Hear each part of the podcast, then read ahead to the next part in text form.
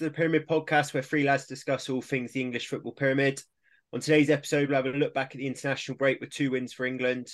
The Premier League's back with some decent looking games, including Merseyside Derby and Chelsea Arsenal. We'll have an introduction to the Pyramid Pod Cup and we'll preview some of the other key games across the EFL. Laura will talk us through Yeovil's win versus Southend in the FA Cup and preview their fixture at Worthing, and we'll finish with the Pyramid Pod treble. I'm your host, Alex Murphy, and once again, I'm joined by Tom Lawrence and Tom Gallagher. Uh, so England obviously had a friendly with Australia. Uh, not much much to write home about with that one one nil. Um, but a, a, better result in the qualifiers against Italy. Laura, what do you think of England's display? Yeah, very good, particularly second half. Um, I think me and Tomo probably say similar things, so we'll get Tomo's thoughts on them on it in a moment. But we're qualified for Euro 2024 now, so I'll just give you an outlook on how I see things for England. All right evening, chaps, by the way, and um, hello to all of our listeners all over the world. It's good to be back. That was a long international break. I was just looking at the odds for the Euros, um, and England are favourites, right? And for the last few tournaments, which we've done quite well in, we've normally been like second, third, or fourth favourites, right? But we're favourites for next year. And I think there's three reasons for that, right? I think, firstly, the competing nations aren't quite as good as a rule collectively as they have been in tournaments gone by, recently and certainly before that. Secondly, we've had six or seven years of Gareth Southgate now. That continuity going through the team. We've had a quarter final, a semi final, and a final. Not in that order, but there's a train of thought to suggest that the natural progression will be for us to win a tournament. And the third one, and probably most compelling reason to be positive as an England fan at the moment, is I think in the last few tournaments, we've had one of the very best players in the world in Harry Kane. Can't speak highly enough of him. One of the best strikers we've had probably ever. But going into Euro 2024, we've got two of the best players in the world in Harry Kane and Jude Bellingham. And I think by the time the season comes to a close and we're leading into Germany 24, Jude Bellingham, there's a very good chance that he could be widely regarded as the best player in the world. And then you think back to the final of Euro 2020, we lose on penalties, we draw the game, lose on penalties to Italy. We're that close to winning a major tournament. That was without Jude Bellingham. Sprinkle in his generational talent, dynamism, charisma, leadership, all round quality into that already good and progressive England team. And I think that makes us as an unstoppable force as possible within knockout tournament format. So, what I was going to go on to say is we're favourites, and I'm going to make an unreserved and unsolicited prediction that England are going to win the European Championships in Germany's backyard next year. And how good does that sound? Love it. Tomo? Yeah, can't can't add anything to that, really, can I? That was a rousing, a nice rousing speech from Laura. Um, good to be back. Um, let me just put a couple of uh, what shall I say? A couple of breaks on that car, Lawro, and go, he goes by the name of Kylian Mbappe. Because did you see his goal against Netherlands? Absolutely world class. And to be fair, the French are going to be the team to beat. I I would I would put the French above England when it comes to Euro 2024. So hopefully we we avoid them until the final, and hopefully they get knocked out by Switzerland like they did last time or something silly like that. Um, yeah, look, Bellingham, he's 20 years old and he's making playing for England and playing for Real Madrid look like you're playing in the year 11s match against year nines. It's like he looks it's just I know there's no point in me talking about him really because everyone said he he reminds me of a 18 year old, 19 year old Wayne Rooney who broke onto the the sort of the first team scene and immediately was the best player on the pitch. I can't think of in my lifetime. I think Owen was probably a little bit before, in the sense of when he was when I was about six or seven years old. But yeah, in my lifetime, Rooney when he broke on to the scene in I think 2003 and four, he was immediately the best player on the pit, on the pitch, and Jude Bellingham seems to be as good as that. And um, it's exciting times, really, isn't it? The only thing I will say is international football is so reliant on basically the fitness of the players and and if say Luke Shaw can get back fit and flying for United, then it's all of a sudden it's like yeah, even better. And if and John Stones has to stay fit because oh, and I like and I, do you know what I've I've really liked Mark Guéhi's performances the last couple of games. He's looked assured and he's progressing well at Palace. So potentially he could come in for Maguire, who might not play much football at United. We've all we've all spoke about him before. Um, I, I do agree with you. I think we've got a great chance for it, and I just think maybe a note of caution because I think France have got a great team, Portugal got a great team, Spain are always decent, even if they haven't like they're not sort of firing up front. So it still will be tough. I agree. It'll still be tough. They're still good teams. I'm not saying that. I just think, as a rule, we've got better, and I, I personally think that a lot of the sides are slightly weaker than maybe they have been before. But it's a really good point about the fitness because if you think about semi-final in Russia, final the Euros, okay, quarter-final in Qatar, every single tournament, I don't remember us having a bad injury. We've not gone in without Kane. We've not gone in without Stones. We've not gone in without Rice or whoever the centre mid is at the time. Yeah. And if you think back to the so-called golden generations, and you always see the team photos, how did we lose with this team? And it's like Scholes, Lampard, Gerrard, Owen, Rooney. But Rooney, I remember Owen missing tournaments or going in with injuries. I remember Rooney having an awful metatarsal and sort of getting rushed back for one of them. We got sent off in another one. So we've had our fair share of bad luck in the past. And I think Southgate, one of the positives for him and maybe one of the rubs of the green that he has got is that we haven't had a bad injury, and I just hope that doesn't come because if we got an injury to Kane next season uh, in the summer, an injury to Bellingham, probably Rice and Stones in that category as well. Those four in particular, um, it completely changes the landscape for us. So hopefully we can keep everyone fit. We've got Kane playing in Germany, and if I was a German player in the Bundesliga at the end of next season, I'd be kicking, you know, seven bales out of him every game trying to get him out of the tournament. So we've got that bit to navigate. in the Liga. Spanish exactly. So we need to get we need to get that. I mean, Bellingham. I don't. I mean, I think you could you know roll over his legs with a steamroller and he'd still be the best one on the pitch next week. I don't think he's touchable. But you know, the likes of Kane, you know, into his thirties now, Stones and Rice, people like that, we need to keep them fit.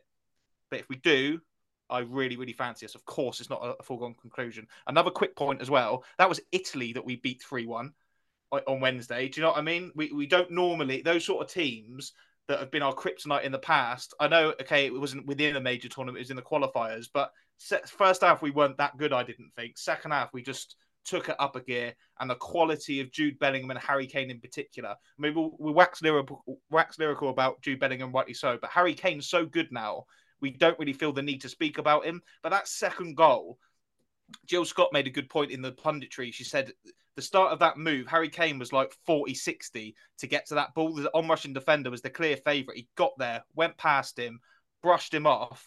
And then one thing that Harry Kane always seems to be able to do is he just finished it into the middle of the goal. Doesn't go in the corner, just straight yeah. past Donnarumma, one of the best keepers in the world, into the middle of the goal. If anyone else tries doing that, they look silly, but it always goes in for him, and that just shows his quality. So, yeah, we've got some brilliant players and a great chance going into next season, uh, next tournament, and I'm very, very excited, as you can probably tell. Yeah, the, the one thing that this this international break for me anyway, um, for what my opinion's worth, is is it cemented my feeling that Bellingham's R ten and that Foden because I used to think that Declan Rice and Bellingham would be our two sort of double pivots, and then Foden could play in the ten. Um, but now I just think, nah, just just let Kane and Bellingham be the best ten and nine in the world, and then you've got Rashford and Saka, or Rashford and Foden either side, or Grealish to come in. Obviously, those four offer different qualities at different periods in the tournament. And then the two, the position really that I'm a little bit sort of skeptical about would be the one alongside Rice, and and which I'd like to. My sort of hope for Calvin Phillips is that he moves on from City and then gets a decent Premier League club, gets a run of games, and then all of a sudden it's like because Calvin Phillips, a fit firing Calvin Phillips is really is a really good player to have alongside Declan Rice. So that's the one I'm thinking. But yeah, and then that front, what is that one? Two, that's a front six. That's almost untouchable. Then that's the best in Europe. And then, so yeah, that's that's my one hope is Calvin Phillips gets a get gets a um gets a new club in January, potentially Newcastle. And there's no normally a name that goes to tournament, isn't there? Who's young, who's not expected to go. So there's nothing to say that someone might not light up the prem between now and the summer. Uh, English midfielder that's no one's currently talking about. So yeah, like might... like um Jobe Bellingham. Yeah, yeah. Real Madrid are on about signing him already, aren't they? Just like let's just take a punt on him and see if we can save ourselves spending 90 in a few years. So yeah, Kobbie Mainoo, there you go. He'll go to the Euros. um, and Tomo, uh, selfishly from a United point of view, Rashford grabbed a goal. What was his display like? Was it like a game of two halves? Was he good throughout? What what did he look like? Looked a good goal.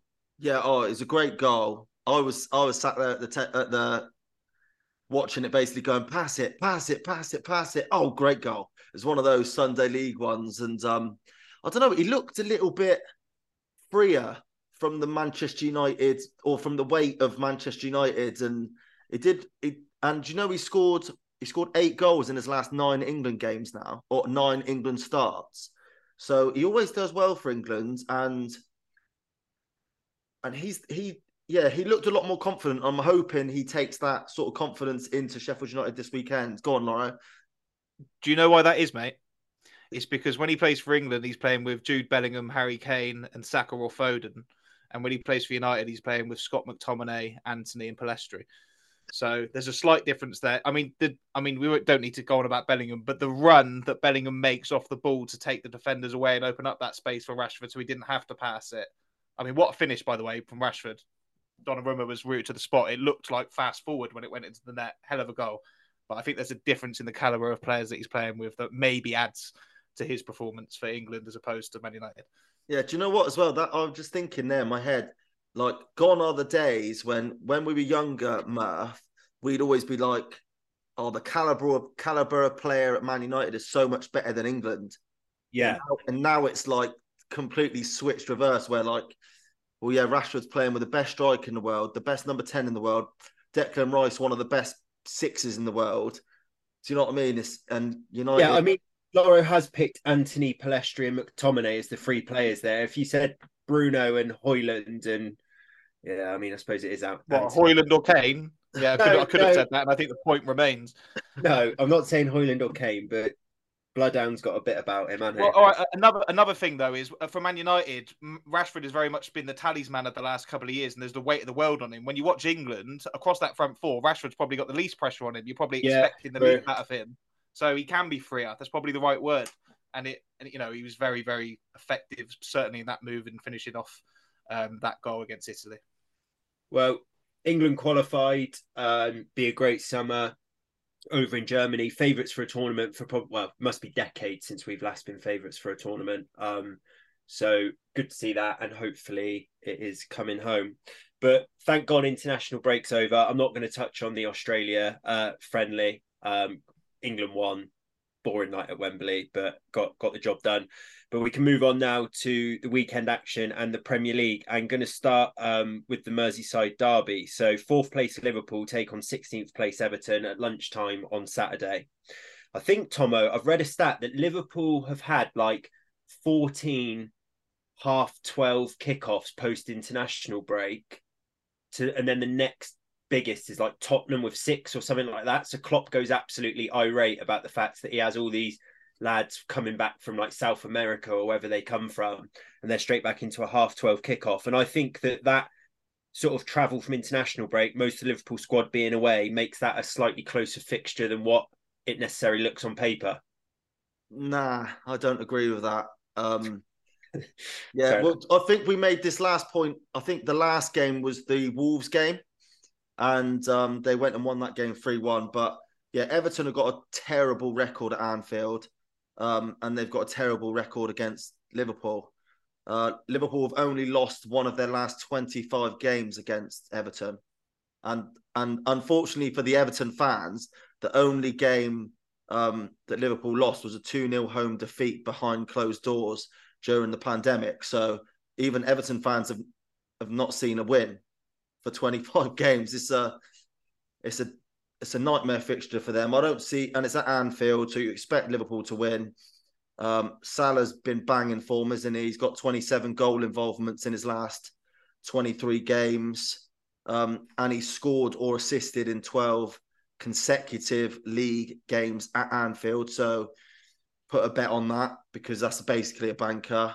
Um, I don't see anything other than Liverpool win. I'm sorry to burst your bubble, Snorky.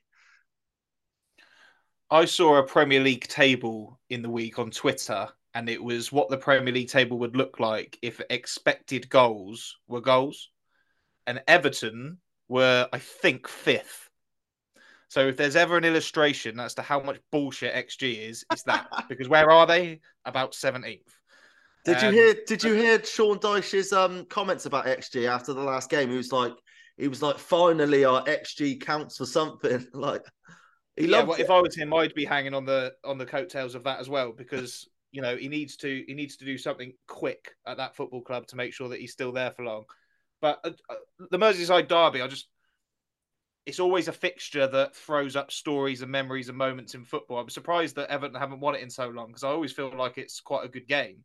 Like I think about like Andy Johnson for some reason scoring a third in a 3 0 win and gesturing to the crowd. You think about Pickford injuring Van Dijk.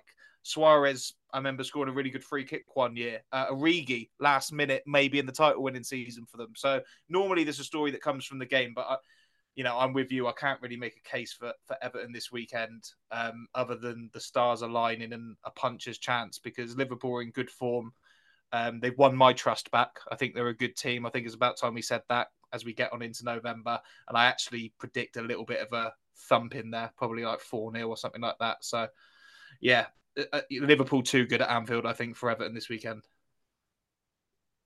Uh, Mac Allister traveling back from Argentina, Nunez back from Uruguay, uh, Diaz back from Colombia. Uh, I don't know if Salah's been away on international duty, but if he has back from Egypt, 1 0 Everton, Calvert Lewin private jet travel, like the works, like they'll be fine. Like it's it's not like us traveling EasyJet. Do you know what I mean? No, but yeah, they're not hung over at an airport grabbing a slice of pizza, waiting five hours for fucking Jet2. Yeah, I know, I know. It's I know he's not coming back from Faro after a stag, but what I'm saying is, is that so Argentina played Wednesday, let's say when Wednesday night last night or the night before. Mac Allister then has then got to fly back from Argentina, get back onto Merseyside. When's he going to train before a Saturday? Oh, well, he, he, won't, he, won't. He won't train. They'll play Curtis Jones. Then they'll still win. They're at Anfield. I was going to say win. Mac Allister might as well stay in Argentina for all Jurgen Klopp cares because he's been fucking useless. I think this season. I wouldn't want him playing anywhere. all right, Captain Chaos back from Uruguay scored against Brazil. He's got to come back. Bit of bit of jet lag from that. Suddenly, no training session. Well, Darwin, Darwin Nunez got a goal and an assist in a 2 0 win for Uruguay against Brazil. Uh, Unbelievable. He'll, he'll, be other side of the planet. It. Other side of the planet. No training, no no sort of little pep talk on how to deal with Tarkowski and whoever else at the back for Everton at the minute. Nah, do you know what? I would I would kind of half semi agree with your points if it was at, at Goodison, but because it's at Anfield, I just don't see it at all. Okay, right, we'll move on then. Um, but I am going for Everton. We'll come back to this on Monday. Uh, next one, boys. So that's the twelve thirty kickoff. The five thirty kickoff that day. Free Prem games on TV that day, which is a delight. Is um, eleventh place Chelsea host second place Arsenal. Chelsea just started to turn their form around, um, and what was maybe I would consider as an easy three points for Arsenal now looks slightly trickier. Laura. Yeah, I agree. I think it's an annoying one for them because a few weeks ago Chelsea it sounds ridiculous to say, but Chelsea was almost a bit of a gimme. They were that bad at turning their chances and possession into goals, but they've just turned a little corner recently, and it's probably not the best place for Mikel Arteta to go. And they've just got their noses in front of Man City. They've been let off a drawing at Fulham early on in the season. They've got that sort of slice of luck beating um, Man City, the Etihad, and it's just about staying at least level or ahead of them.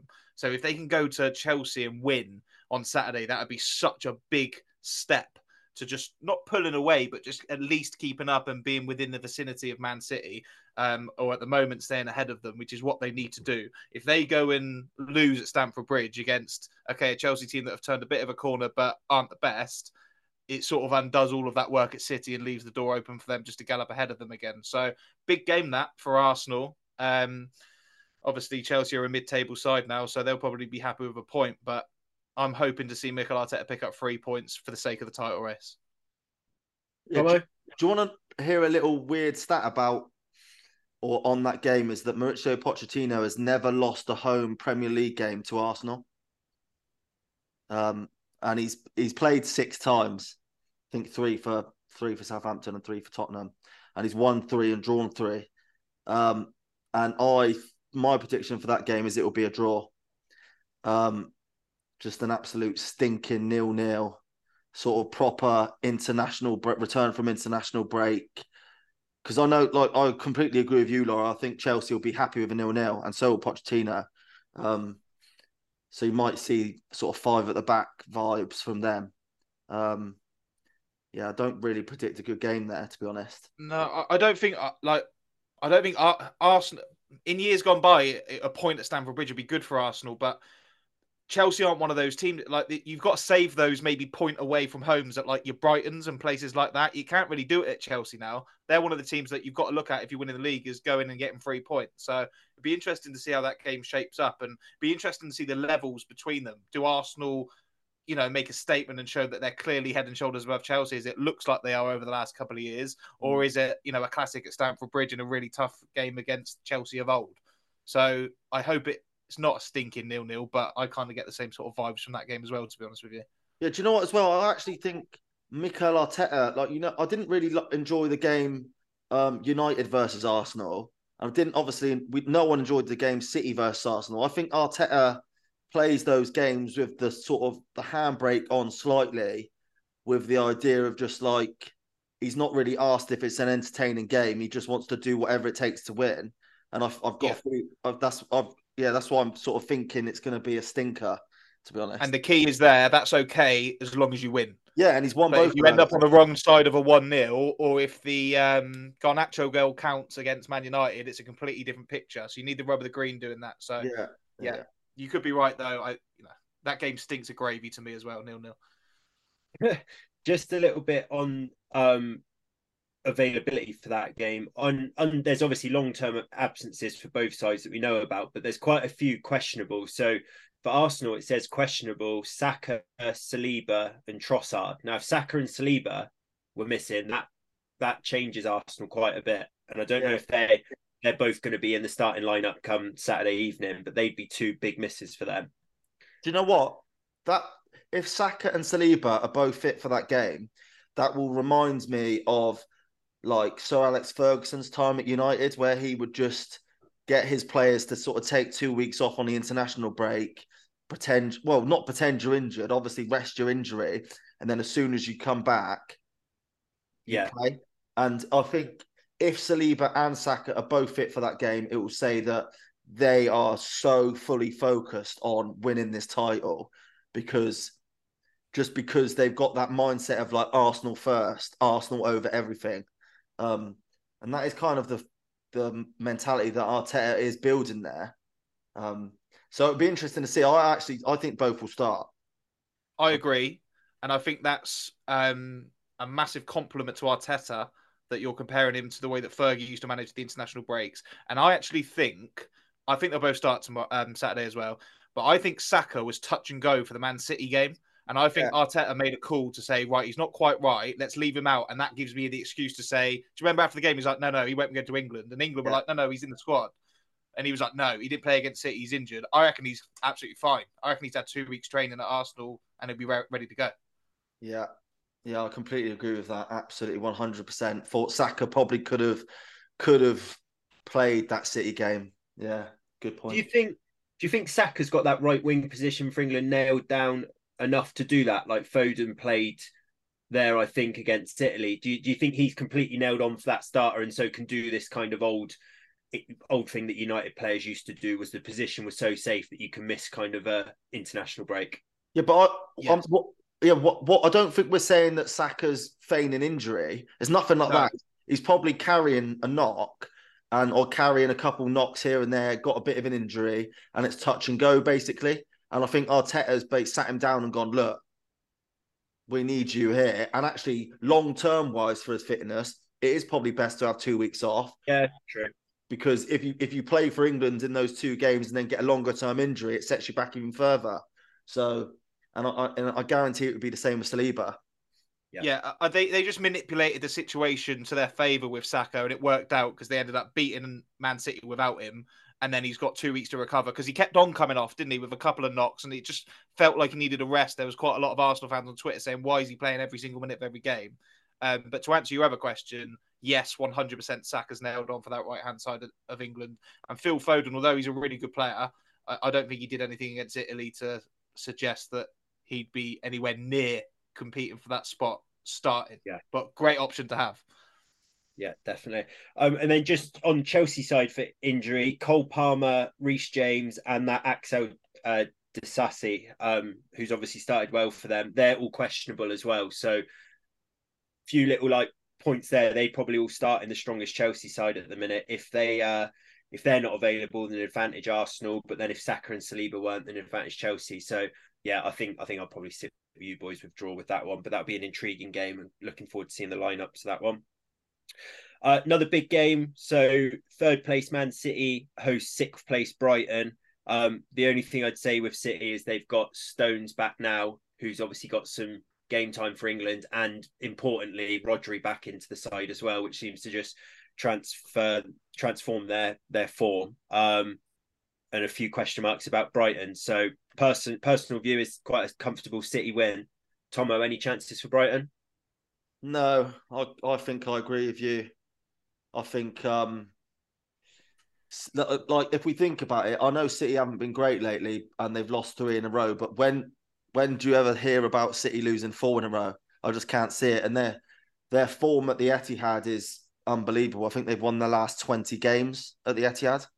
Um so and and I I know I said this in the before the last game that I thought that they'd beat Arsenal comfortably with a Haaland brace, but I, I just think they'll beat Brighton comfortably, um, and Haaland will get a couple goals. Um, if he doesn't score on Saturday, it'll be the first time in the Premier League that he's gone three games without scoring. So, um, which is mental, really, when you think of it, he's been he's been it the whole year. But yeah, I can't I can't like like you said, Rodri's back, Stones is getting fit. Um, so yeah, I do predict a comfortable City win. If it was at the Amex, I would probably say something different. But because it's at the Etihad, yeah, City just boss it every time they're there. Well, you just said it. It'll be the first time that they'd have lost four in a row in the Premier League or whatever in a long time. It would be the first time that Erling Haaland hasn't scored in three games or whatever it is. I think there's quite a lot of pressure on this game for Man City. To they've got Rodri back in. They'll have a full complement of players. They need to go out and win this game, must win. They can't let that gap start upping and a narrative coming into, oh, are you know, are they sort of fading away a little bit this season? They're not going to go on and win every single game after Christmas every single year and put themselves under more and more pressure. And one of the probably one of the one teams you wouldn't want to play in that situation is Brighton. And I'm only playing devil's advocate here. I agree City will be favourites and I expect them to win the game. But I, I expect Pep Guardiola is looking at that fixture thinking, God, I wish that was Burnley at home. Do you know what I mean? I think they need three points on the board and they don't want to see Tottenham and Arsenal winning and them dropping points again and creating a, a little bit of a build up of a, a narrative, um, a negative snowballing narrative um, that can affect them. So Rodri back in, Haaland needs to score, three points needed, all the pressure on Man City. But I suppose at the end of the day, I'll probably have to agree with you that they'll they should have too much for Brighton, albeit not a walkover for me. Yeah, their their next uh, league game after that City is away at United um, next weekend. So I know that United's forms um, not great this season, but we obviously beat them last year, and we've even in our de- last decade where we've not been great at all, we've we've managed to get some good results against City, haven't we, over, over those years? So that's not a bank for them either. So um, yeah, I think Pep will, will, probably need three points there. I'll tell you what would be interesting as well is where they've had international break and they've had three losses. You know, Pep sometimes gets in his own head a bit what he's done over the last fortnight and what he's devised to beat Brighton and what him and De Zerbi have been thinking for the last couple of weeks. And if De Zerbi just is like, no, we're just going to go out and do Brighton, and Pep tries to do something bloody ridiculous because he's had two weeks in his own head. Um, I'd be really interested to see how that game goes. But yeah, let, let's uh, let's all agree with a City win there then. Um, Tom, we just touched on United and we spoke briefly about Rashford, but the third televised game in the Prem uh, that day is 10th place United travel to 20th place Sheffield United, who've got a single point all season. I've seen that Casemiro is not going to be fit for the game after getting injured uh, for Brazil. Um, but surely United aren't going to slip up to bottom of the league. Uh, oh, do you know? Yeah, I know. Yeah, that Give me a stat that they never lose against Sheffield United or something. Yeah, well, okay. So I've got a good, st- a positive stat for United fan is that, or Man United fan, is that we've got a really good record lately against promoted teams. We've won our last nine games against promoted teams. Um, so enter Sheffield United, and then they come and nah, nah. My prediction is United win. I think it's going to be like a another scrappy, close game where we just edge. Burnley away type vibes. Yeah, exactly that. Yeah, just where the performance isn't great, but it goes off Højlund's backside or or Fernandes scores a penalty or whatever. I just think United get the win. Sheffield United aren't very good, let's be honest. Um, so yeah, that's what I'm I'm thinking. I think United make it 10 in a row against promoted teams. I think we win a scrappy game. Yeah, I think that this international break's been brilliant for Man United because players like Rashford, maybe in a little bit of a rut in their Premier League form, just gone away, played with, uh, okay, like we've said, better players, got himself a goal, got his sort of stock into the credit and positive again. And now we can go and play Sheffield United for Man United. Uh, yeah, go and play Sheffield United for Man United. Højlund scored in the week as well, um, albeit against San Marino. But your two sort of main attacking influences there, getting goals, back in against pro- probably the easiest away fixture in the league. I think all of those things in conjunction um, make for quite a pretty picture for United at the weekend. And I think it'll be a comfortable win. And I think we'll see Rashford score a couple. And hopefully this will kickstart um, this next period of Premier League games in good vein for him. But I think that international break's worked wonders for Man United and their key players. I I completely agree with you, Lawro. Bruno, you touched on Højlund and um, Rashford there. Bruno does tend to always do it for Portugal anyway, but he scored and had a couple of assists while they were. Yeah, I've seen that Amrabat was meant to be injured, but he's been in full training today. Uh, importantly, Reguilón's back in full training as well, so we're not going to have to play Amrabat at left back or Lindelof at left back. So, um, yeah, I think Varane's had a bit of time to. He was sort of injured, then came back in. Um, if Maguire's got a play, he's gone away and had a couple positive results with England. So I completely agree. It's been a um, a really really positive international break uh, for United, and I'm hoping that we do get the job done comfortably because we're never ever in a position in a game this season where we're just two goals up and um, dictating the game. It's always really really nervy. And hopefully Onana's had a bit of time to just chill out and hopefully get a bit of confidence back as well. So um, I'll go with you boys as well. Then I'll go for United. I'll go positive. I'll say three 0 United, um, and then move on to Champs League in the week and on to the Manchester Derby. Um, and then, boys, just the other game I want to cover in the Prem before I, I rattle through the rest of the fixtures is uh, Villa versus West Ham, which I think is fifth v seventh. Um, two sides who've made good starts. Um, maybe international break come at the wrong time for Villa because they were flying, but um, another another sort of decent looking fixture. Lawro, thoughts on that one? I don't really know. I'm not sure what um, anal- analyst to give on that game. To be honest with you, to me that stinks of like seventh v ninth, and they'll both finish within seventh and ninth this season. Two good sides. I think Villa home advantage, but West Ham difficult to play against. You could easily see the Hammers getting a horrible set piece goal. At the same time, you could see Watkins continuing his form and those good players that they've got at Villa now combining to um, give give themselves a, um, another good win. I think they've won so many games in a row at Villa Park now, so difficult place for West Ham to go, and that will probably make David Moyes think, let's just not park the bus, but play pragmatically and try and get a James Ward-Prowse special on the end of something. So I'm not sure that's going to be the most tantalising Premier League game of the season, and I'll probably go for like one all draw. Yeah. Domo?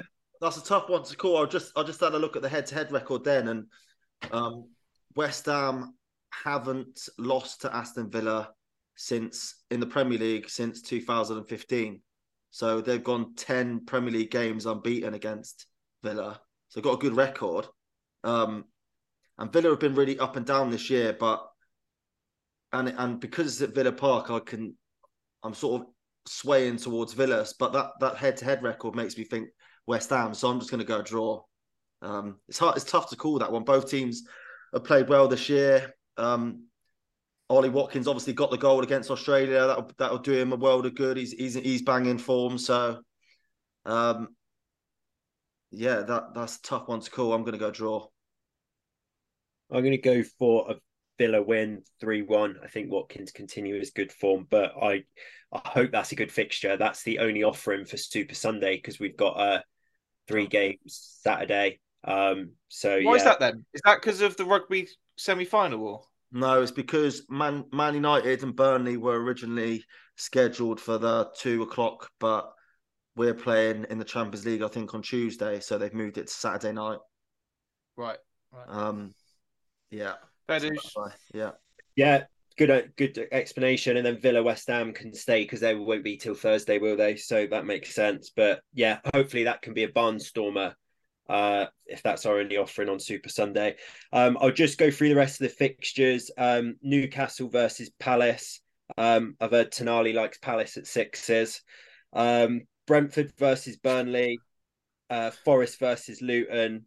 Bournemouth versus Wolves, and then we'll actually cover on Monday's pod, boys, um, for Spurs fans who are listening, wondering why we're not talking about top of the table, uh, as their Monday night football against Fulham. So we will cover that then, um, and hopefully for them, they they'd have seen City, Arsenal, Liverpool drop some points, so they can uh, open up a bit of a gap. Um, but yeah, we'll move on uh, to the championship. But first of all, we're going to introduce a bit of a new feature called the Pyramid Pod Cup. So one of our listeners has made a suggestion of this and we've spoke through the idea and, and quite like it. So we're going to start it off. Ultimately um, boys i think the rules that we're going to go for is that we start with a fixture and whichever team wins that game becomes the holders of the pyramid pod cup. If they then win or draw their game you retain retain the cup.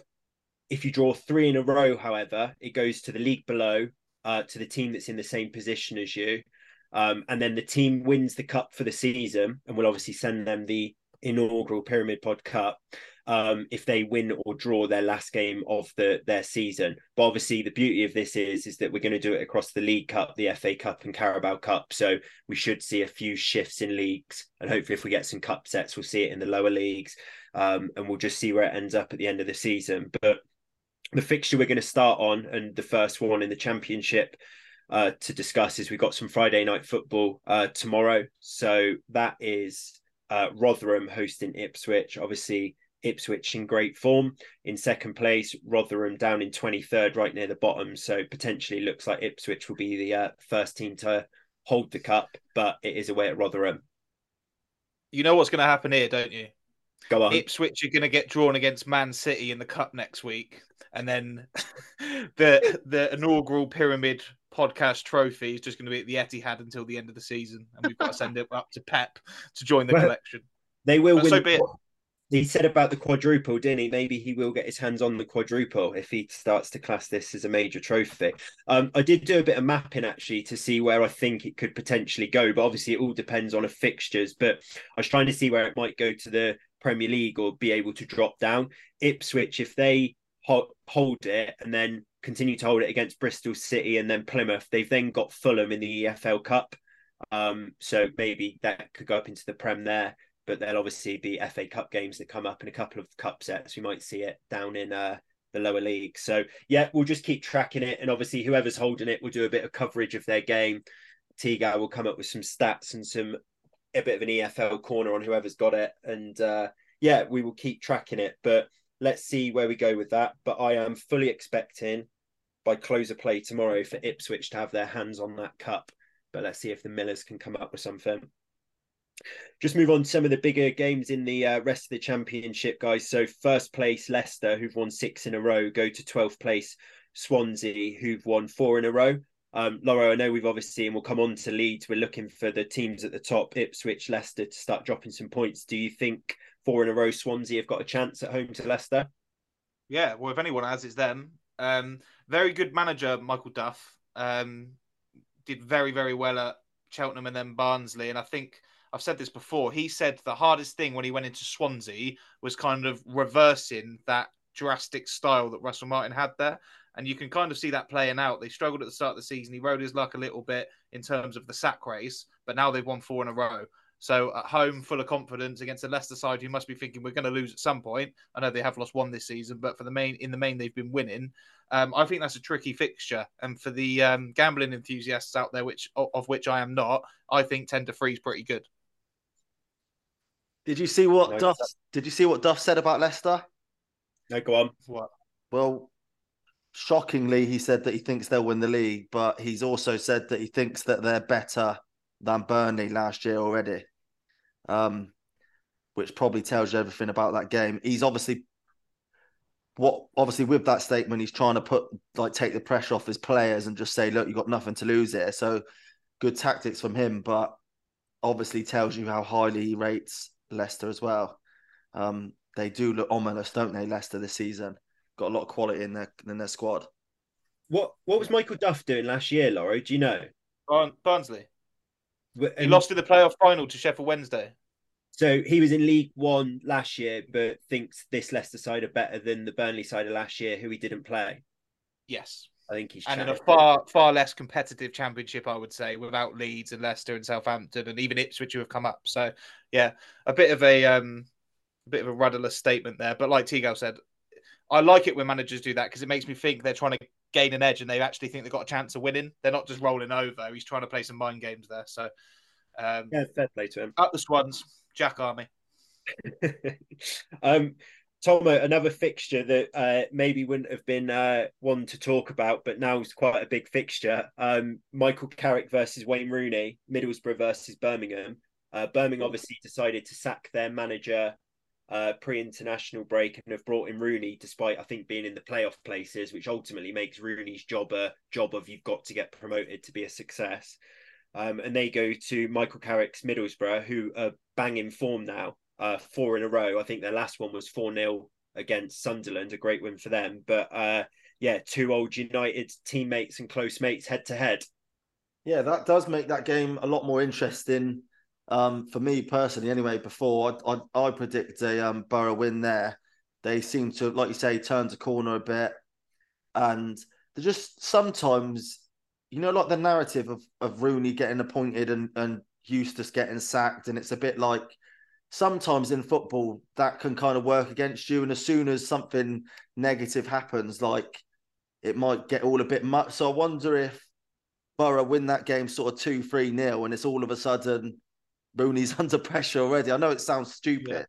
but just sometimes They make a rod for their own back. yeah, a little bit. Yeah, like I think when was it was it Benitez when he went to Everton because of because of the Liverpool links, and when Bruce went to was it Birmingham or when he went to Villa because of th- those links, and the same with Newcastle and the Sunderland links. So it's like you just feel like sometimes these clubs just don't make it easy to, easy for themselves. And yeah, I predict a Borough win there, five wins in a row. Yeah, you're right. It becomes a bit of a poison chalice, doesn't it? Everyone's sort of hoping that Birmingham sort of fall apart because no one can understand the sacking. But forget Birmingham, forget Rooney, forget Eustace. You know who John Eustace sacking was the worst news for, in my opinion, is Gary Rowett at Millwall because he's just been sacked. And sometimes in the championship, I think managers get sacked because the owners are waiting around. They're sort of half happy, but they're thinking if my man becomes available to snap up, you're gone and I'm bringing him in. So a, you- a little Lawro exclusive here or a prediction is I think John Eustace will make his way to the den. Did you not? Did, well, I listened to Rowett on Talk Sport. I think it was yesterday or this morning, and Since you've been sacked, yeah, Oh, and what was he saying? he he basically said it was mutual mutual agreement, and I know these mutual agreements get dressed up a little bit so that you get a payoff, etc. But it does seem to be a complete mutual agreement between the clubs. But I wonder if you are right in that Eustace got sacked and then the board have gone to Rowett and said, "Do you think it's time?" And he's gone, "Yeah." Do you know what I mean? It's not like an out and out, right? You're out of a job. So, um, You but know, you Millwall were th- Millwall were three points off the playoffs. Millwall, but have Sheffield Wednesday appointed that fella yet? yeah. What was his name, Murph? We Ra- never heard of him, had we? Röhl, Danny Röhl? Röhl. Röhl, Oh yeah, it, yeah. There's- he's got someone coming in with him to join him at Sheffield Wednesday. Um, Someone that knows what they're doing. yeah, it is someone who I thought uh, that makes sense that they're bringing him in actually to help him. well, Chris Powell, the England coach, the ex Oh, yeah, England yeah. coach, is going to go in and support him. That's who it was. Nice. Well, he's got plenty of championship experience. He was manager at Huddersfield, Charlton as well. I think they might have been in the championship at, at the time. So maybe as a partnership. To be fair, I've never heard of this Röhl, so maybe he's good. Apparently, he's come across quite well in the interviews. Um, just looking through Owl's Twitter. So let's see. Can't be much worse than the last guy. No, absolutely not.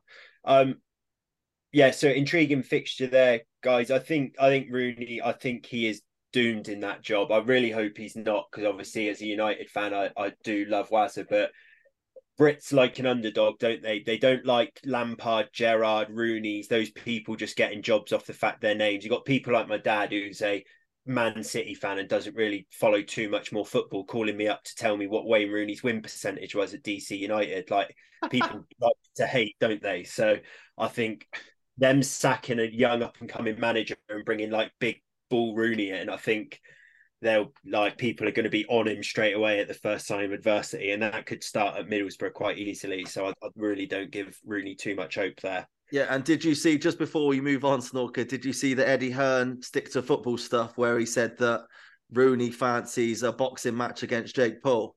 Yeah, So- if- I've- mean Rooney. He I'd needs, go to that. he needs a different PR team though. He got laid out by Phil Bardsley, and that was that was put online. Then he was caught getting bloody mooned and farted on in a hotel. Mooney Rooney on Twitter. He's got to stop doing these things. He's got to stop. Not expected Mooney Rooney to make an appearance. Yeah, I think podcast. Lawro, I think we've got the title for the episode. Yeah. Mazza, if you're listening, top bloke, good luck at Birmingham. Uh, All the Laurie, best, you man. just yeah, we'll move on. Um, we just touched on Millwall there. Uh, obviously, looking for a new manager. They're down in fifteenth, but a couple wins there, right in amongst it. They go to third place, Preston. Preston have lost three in a row now, so Millwall might be looking at that as uh, players trying to impress a potential new manager, whoever that may be, if it's Eustace, and going and getting a result at Preston.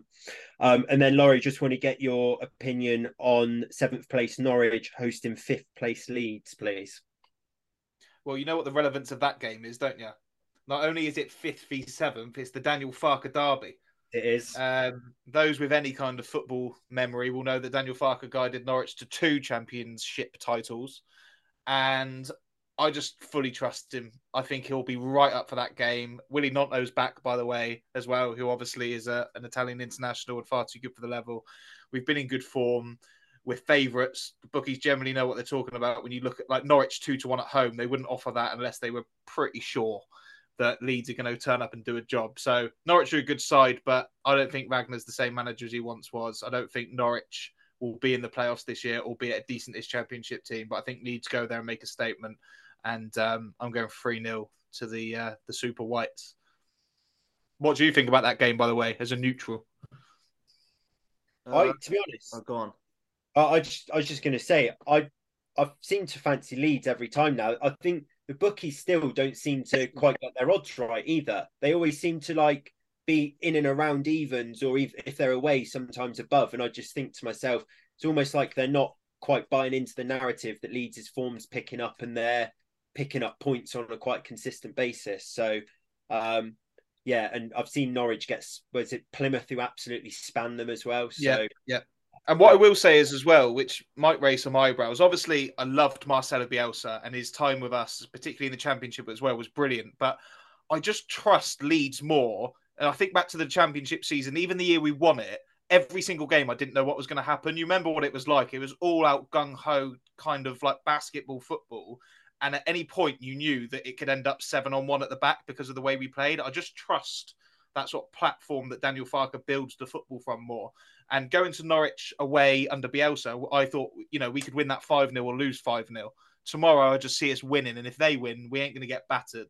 It, they'll have to play very, very well to do so. And I'm not sure that they're quite good enough to do it. But um, that's a big game for us. And like Farke said, the pace at the top's a little bit relentless at the moment. Ipswich and Leicester just don't let up. So we're going to have to start stringing some results together.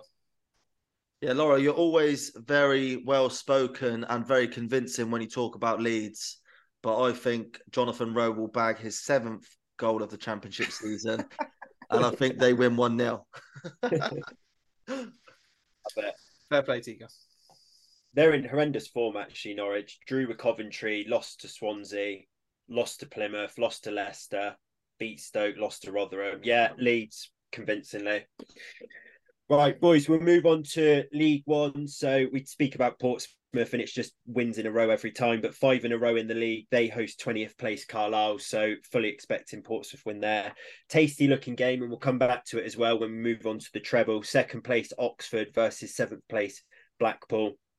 Uh, fourth place Peterborough take on eighth place Wycombe, which looks a decent tie, and then third place Barnsley go to Leyton Orient. But um, yeah, we will come back to the Oxford fixture uh, when we move on to the treble. And then League Two, uh, first place Stockport. They've now won seven in a row. They're starting to almost look a bit inevitable. Stockport. Um, they host 18th place Grimsby. Uh, seventh place Gillingham uh, go uh, host second place Notts County. I saw Notts County lost 4 1 to Mansfield, um, which looked like a bit of a shocker result for them, but I suppose that can happen in League Two. Um, and Mansfield, who are in third, they take on Forest Green in 23rd, which for anyone's money would look like an absolute home banker. But Forest Green in 23rd place went and tonked Colchester 5 0 last weekend. So uh, that just sums up League Two. I'll just say about that Notts Mansfield game. Um, I think Mansfield were unbeaten, by the way. They're only a point behind Notts County now, and they're in third. But God, Notts County fans, Jesus Christ, you've just you've come up for a, magnificent season, playing brilliant football with great players and a good young manager in the National League. They you were sat boo. top of the league. What do you say? They didn't boo, did they? Uh, honestly, Notts County Twitter, there's a couple of like sort of big Notts County fans that are quite prominent in like um, the EFL Twitter game, if you like. So, and I follow a few of them. And they were like calling, for, they were like, when is it going to change? We conceded four in this game and three in this game. And you're thinking, you've just got promoted and you're top of the league. If you need to make change, what about every other team in the league? Settle down. You're second in the league after getting promoted. You're above Wrexham, who, you know- by the way, won the league last season. You haven't got any God given right to go straight back up. And if you do, it'd be an amazing achievement. And at the moment, you're second. You were top. So Yeah. settle down. Yeah. Do you know what? I've, I was just having a look at the league table. Then I've got. I think League Two is the best league in the EFL at the minute by by a mile. There's four points separating first from seventh. You've got Notts County who got promoted, obviously in second. They've scored 28 goals in 13 games, but they've conceded 25 in 13, which I guess is what the Twitter backlash is about. Then you got What's Wrexham. Wrexham, No, Wrexham are fifth, and they've scored 27 goals and conceded 25. So it's like it's an absolutely insane league. We talk. I don't know if you mentioned. I switched off when you were talking then, Murph. But I don't know if you mentioned the Wrexham um, Salford game. Next on my list, actually, 11th place Bradford host fifth place Wrexham, but Bradford have beaten Swindon and Wimbledon, who are sixth and eighth recently. So I'm looking forward to see who you pick for the treble, Tomo. Yeah, Um, well, well, obviously the, the reason why I'm going to pick Wrexham is because they've they're just coming off an absolute massive win against Salford, two 0 down in the first thirty minutes, and they go and win three two, and that's just like there's something about Wrexham. I've been watching a documentary recently, so I've got a bit of documentary bias, like I did with the uh, Burnley documentary, um, but there's something about Wrexham that's just special, and and um, yeah, so I'm definitely going them against Bradford. I think uh, Bradford have they appointed a manager yet? Uh, Kevin I've not McDonald. Kevin McDonald is the. I think we said last. I don't know if he's full time. He was their centre mid, kind of old boy turning. Um, he's there at the moment. Whether he's going to keep it, I don't know. But you're right about League Two. It's a golden league at the minute. It's so competitive, and the good, good thing about it is there's about ten teams in that league that think they should be going up automatically. I think when you're in a league where three go up automatically and there's a playoffs, everyone's thinking we're have a go, we're have a go, and you've got people like Steve Bruce being linked to Gillingham. You've got Mark Hughes who can't keep a job at 11th place Bradford. You've got Salford who for a long time people were saying, "Ah, how can we compete with Neville and the class of '92 money?" I mean, they're 15th. They're nowhere near it, and they've got Matt Smith up front, who's had a really good career in like the Championship. He used to play for Leeds and lots of good teams. So, yeah, great league. And um, but do you remember what I said about Stockport last time? Their manager never not gets promoted. Uh, other than last season where they lost in the playoffs, Dave Challinor every single year, whether it's at AFC Fylde, whether it's at Hartlepool, whether it's at Stockport, always gets promoted. I think they'll win that league at a canter now, to be honest with you. And and can we just add they've got the best player in the league in Louie Barry. So yeah, yeah. And, and they've got Nick Powell, and they've got Paddy Madden, ex Yeovil legend. Good side. Um, Kevin McDonald odds on now, Lawro, after the victories picked up, and he is going to be in charge for the game at the weekend against Wrexham, where apparently there's over 22,000 tickets sold for that in a League Two game. So, how good is that for the English football pyramid? 22,000 at a League Two game, the fourth tier in our country. How good is that? Amazing. I actually saw like a league table of the attendances um, in League Two the other day, and I think Bradford were top because obviously the Valley Parade's big, but there's some big like Notts County, they get like fifteen thousand in there sometimes. Wrexham get ten thousand every week. Swindon have got a big, you know, probably eight thousand every week. Even AFC Wimbledon, I think we're getting like seven thousand every week. Great to see those sort of attendances in League Two. Yeah, amazing. Um, we just talked there about um managerial change there. Laurie, MK Dons not won in the league since uh August. Um, Graham Alexander's left the job there, and they've brought in Gateshead's management from non-league. Just a bit on them. Yeah, Mike Williamson. It is. I might remember him. I think he was like an ex Newcastle defender. Anyway, he popped up at Gateshead. I don't know if it was last season he took over, but obviously they're in Yeovil's League last year. And to be fair, we were atrocious. But I watched us go up to Gateshead on the um, NFL streaming website, which is legal, you pay for so I wasn't doing anything wrong. But I watched the game, and I've I haven't seen a National League side play like that in a long time. And they have sort of um, conjured up this reputation of being the best footballing side in the National League. And then when you couple that with a, a, place like MK Dons, who are synonymous with teams that like playing good, expansive attacking football, um, obviously previously previously they've had the likes of Russell Martin, Carl Robinson was there for a long time. When they appointed Graham Alexander, I think there was a bit of a we don't really want to win scrappy one nils every week. And I don't think he's done an appalling job because it's a tough league, but they are 16th, and I think they've just taken their um, chance here to get rid of him and bring in someone that will try and play that expansive type football. Um, very big, big on football psychology, Mike Williamson. He talks a lot about don't worry about what goes on on the pitch. Tries to find out a lot about his players and what makes them tick and all that sort of thing. Very interesting guy if you listen to him in interviews. So be interesting to see how he gets on. Um, but a really good appointment for MK Dons, I think that could be, and a disappointing one for Gateshead because they were playing some unbelievable stuff and they stuffed Yeovil uh, 4 0, I think it was, up at their stadium last year, up at the top of the country. And uh, yeah, Yeovil have actually just been drawn against Gateshead in the next round of the FA Cup. So now they're Mike Williamsonless. That makes it a little bit of a more winnable tie for us, I suppose. Good stuff. Um, we will move on to Yeovil actually, Lawro. So um, I didn't play footy at the weekend and came along with you. Um, watched them beat Southend in the FA Cup. I've obviously not watched them in a while now. Um, I was so impressed with them and the side, and we just looked like we were completely eh, easily level pegging with a, a decent National League side, if not much better. Which, given the scoreline, you could say we were.